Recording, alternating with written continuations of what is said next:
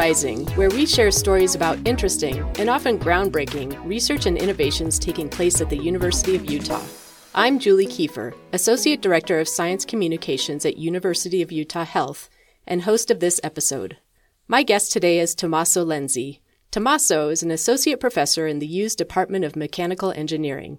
He's also the director of the Ergonomics and Safety Program in the Rocky Mountain Center for Occupational and Environmental Health and he directs the HGN Lab for Bionic Engineering.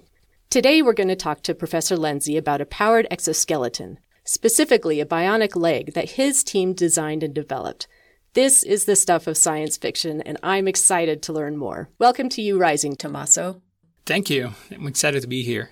So, you direct the HGN Lab for Bionic Engineering. Does HGN stand for something, and what exactly is bionic engineering?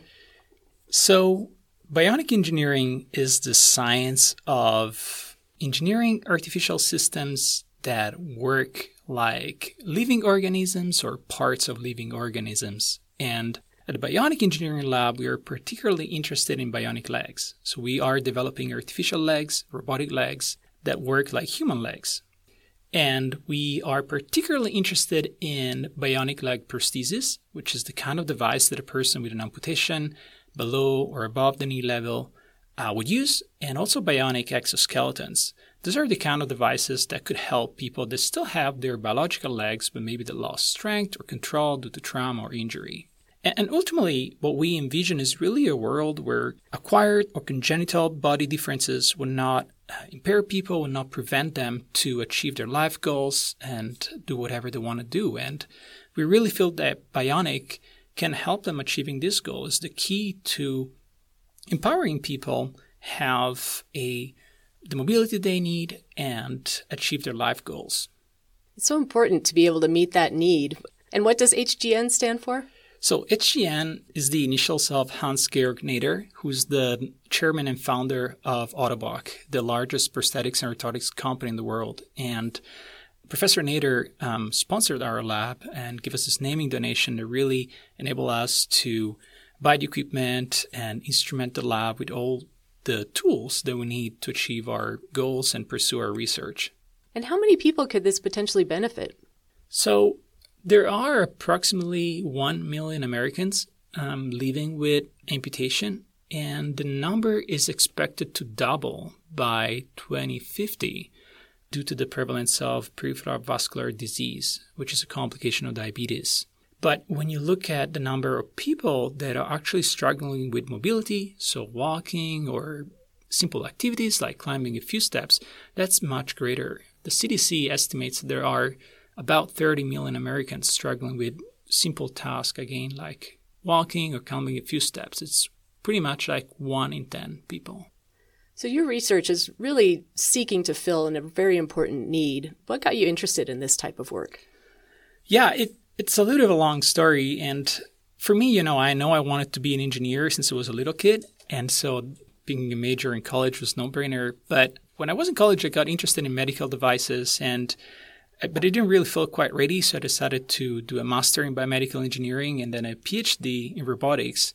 And at that time, I felt like, okay, now I have all the knowledge that I need, um, but I felt like I was really missing a purpose. And so I started thinking about the role of engineering in society. And, and, you know, I really feel like at the core, engineers are problem solvers. And tens of millions of people living with physical disability, I couldn't really think of a better problem, more important problem to solve than empowering people to live independently. And so I decided to pursue this field and to use my knowledge in robotics and bionics to develop assistive technologies that can help people be independent. And you're making some great strides in this goal. Um, recently, the Utah Bionic Leg was featured on the cover of a prestigious scientific journal, Science Robotics. Um, and this leg is a powered exoskeleton for lower limb amputees. Can you tell us a little bit about this leg and how it's different from other prosthetics? Yeah, so unfortunately, you know, we're not doing great with prosthetics. And so people are kind of surprised when I say this, but if you were to have an amputation today, you'll be given a technology that is fundamentally 50, 60, even 70 years old. And that's the best case scenario. So these prostheses that are available on the market are basically designed to keep you up and not so much more.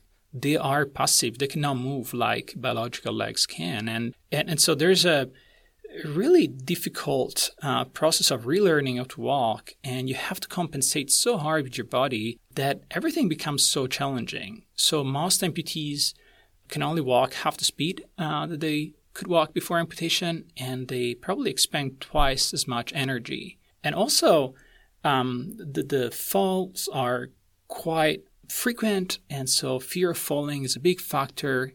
And uh, really lead to secondary complications. Um, depression is very common, again, because of the lack of mobility. But also, osteoarthritis, uh, back pain are very common. Again, think about you're missing a leg and you're using the rest of your body to compensate for the weakness of these prostheses that you're given. And so, our device is completely different from these prostheses that are available on the market. The Utah Bionic Leg has motors and sensors and controls. And what this can do is, is these motors can pretty much generate power like your muscles can and can control the movements like your leg can. And so what we are trying to do uh, with our research is to combine these new mechanisms and technologies with more advanced controls and AI so that the artificial leg, this robotic leg prosthesis, can behave like your missing biological leg.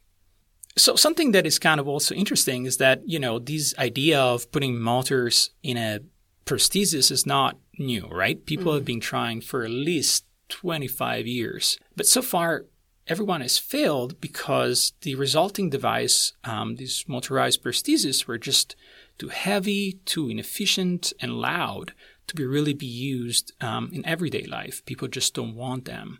And here at Utah, what we did is we achieved a breakthrough in actuation technologies. And so our robotic leg prosthesis, the Utah Bionic Leg, is much, much lighter and more efficient than any other motorized prosthesis. And in fact, when you look at the power and torque density, so the ability of generate power, it's actually exceeding what the biological leg can do.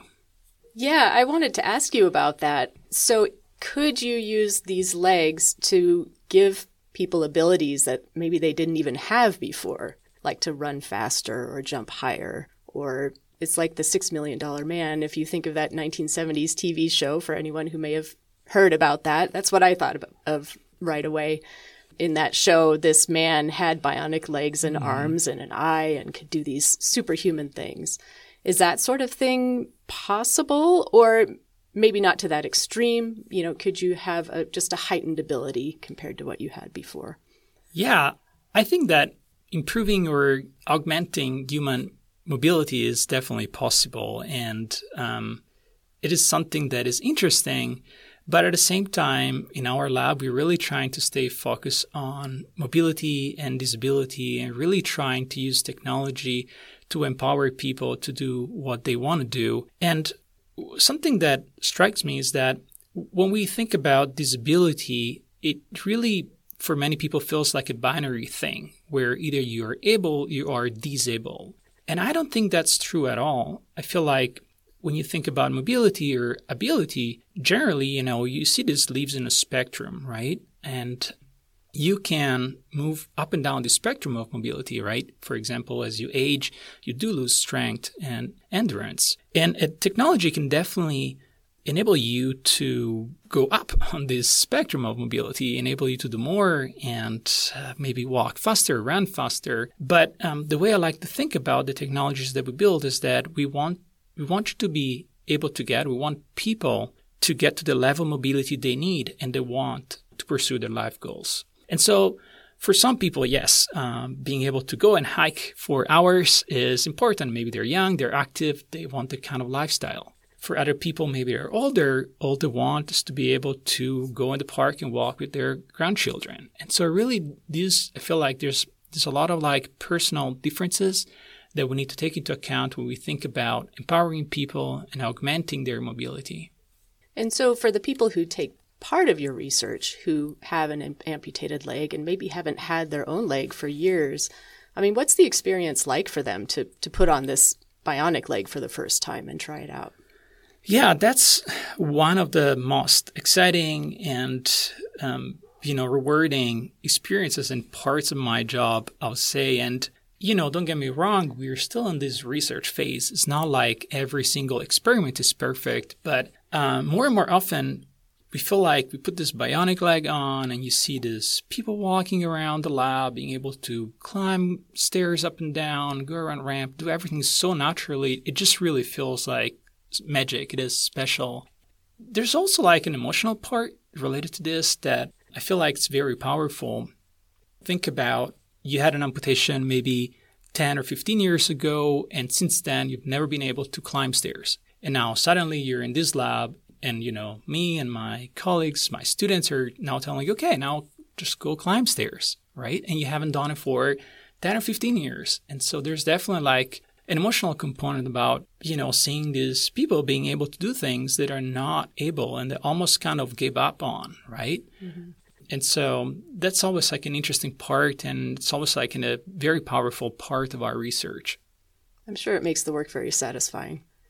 Yeah, yeah, it, it, it definitely does. And also, you know, I think when we think about mobility, there's some like practical aspect about it, right? Like if you're unable to climb stairs or deal with some obstacles, you may be not likely to do about your life the same way. And so definitely we think about that. But also there's something more fundamental, I think. Just being able to know that you can do something or you, possibly you can do everything you want to do. This really is the key. It's not so much if you need it or not, if you need to be able to do this certain activity, but knowing that now you can really makes you feel like you don't have a limitation, and you don't have a burden that you have to carry um, on your daily life. And there's so much that goes into all of this. You need to research, do research to figure out what needs to be done. You need to develop the technology, build the technology, test it, make sure that it's actually works for the patient or for the person who's using it. Can you talk a little bit about the collaborations that go into this project and, and who you're working with? Yeah. So, you know, Utah has a such a long history of biomedical breakthroughs and we are inspired by our past. You know, the first bionic arm was developed here at University of Utah in the 70s by fellow engineer Steve Jacobsen. And so we really are standing on the shoulders of these giants and but the whole environment that I found here is very collaborative. And as you said, there's a lot that goes into this. Robotics is one of the core discipline that we put in this, but there's uh, physical therapy, there's biomechanics, there's medicine. And here Utah, I was able to find all the collaborators and experts that I need. And so, for example, we work with the director of the amputee clinic, Colby Hansen, at the Neilsen Rehabilitation Hospital. And so here's our primary, primary clinician. Uh, we work with Dr. Bo Foreman in physical therapy. He's our biomechanics expert. And we work with Spencer Thompson, who's another physical therapist in the Utah Health at Sugar House facility that does most of the amputee rehabilitation right after surgery, pretty much. And and the other thing is that we have an incredible amputee community around here. Uh, there really is a sense of community and a sense of wanting to help each other. And I think this is essential because I really wouldn't be able to do what I do without these study participants. And, you know, some of these people we've worked with for, I don't know, five, six years now, almost seeing them every week. And so it's almost like they become collaborators, right? Uh, their input, their feedback on what works, what doesn't work, it's an essential part of our research and development. So you've reached some important milestones. And a future step, important step along this journey will be FDA approval. Where are you along this process? Yeah, so I think we we are collecting the data and we're doing the studies, the clinical studies that are going to support future FDA approval. And so we are lucky to have support from the National Institutes of Health and the Department of Defense to conduct these clinical studies. And so now we're, I think we're building the uh, foundations for what um, the future FDA approval will be. So, demonstrating that this is not only possible, but is safe and is actually effective. So, it's, it's very difficult to demonstrate that these devices ultimately empower people to have better mobility. And that's because we have to have significant number of subjects involved in our studies. And we need to conduct these studies in a way that is conducive to demonstrate the proper outcomes. And is there commercial interest in the product? Yeah, so we recently partnered with Ottobock, um, who is uh, the largest and oldest company in prosthetics and orthotics, and they have acquired the license to of the Utah Bionic leg to for commercialization, and also they provided a contract to my lab. So what's going on right now is that the engineers in my lab and the grad students in my lab are working with the engineers in the R&D of Ottobock, which are located in Germany and in Austria. And uh, together we are taking the next steps in the project, which is really going through the redesign of the device of a new generation of the Utah Bionic leg that would be able to go through the level of certification and rigorous testing that is necessary to become an actual product. The goal is to try and bring the device to the market so that it can actually help people. And when do you think that might happen? Yeah, it's always hard. I know that's a tricky ta- question, isn't it? yeah, it's tricky, especially because of expectations, and um, it really depends on how these clinical tests are going to go. But it could be as soon as three years. Um, so the time window that we're thinking about could be anywhere between three to five years, and it may seem like a long time, but the time that is required for certifications and make sure that the manufacturing is right and everything is done correctly is quite substantial effort. And so I think that's what that's more or less a timeline that we're going to need. And what is your vision about where this might be heading, say 10 or 20 years down the road? You know, I think we are living in such a special time because of the impact that we're going to see of bionics and AI and robotics in everyday's life. And for me, this is so powerful and obvious because, you know, I when I was a grad student about 10, 15 years ago when I started, people didn't even believe that this could happen, right? People the question was like, are we gonna, ever gonna have a robotic leg that looks like a human leg? And, and now we do, right? And now we're after the next question, which is like, okay, how do we put it out there? How do we bring this technology to the tens of millions of people living with mobility disability? And, and so I think that's what's to happen in 10, the next 10, 15 years. Well, Tommaso, this is really exciting work, and I look forward to hearing more in the future. Thanks so much for being my guest on U Rising. Thank you for having me. Listeners, that's it for today's episode of U Rising. Our executive producer is Brooke Adams, and our technical producer is Robert Nelson. I hope you'll tune in next week when my co host Chris Nelson will be talking with Rodney Cohen about the U's HBCU Partnership Program. I'm Julie Kiefer. Thanks for listening.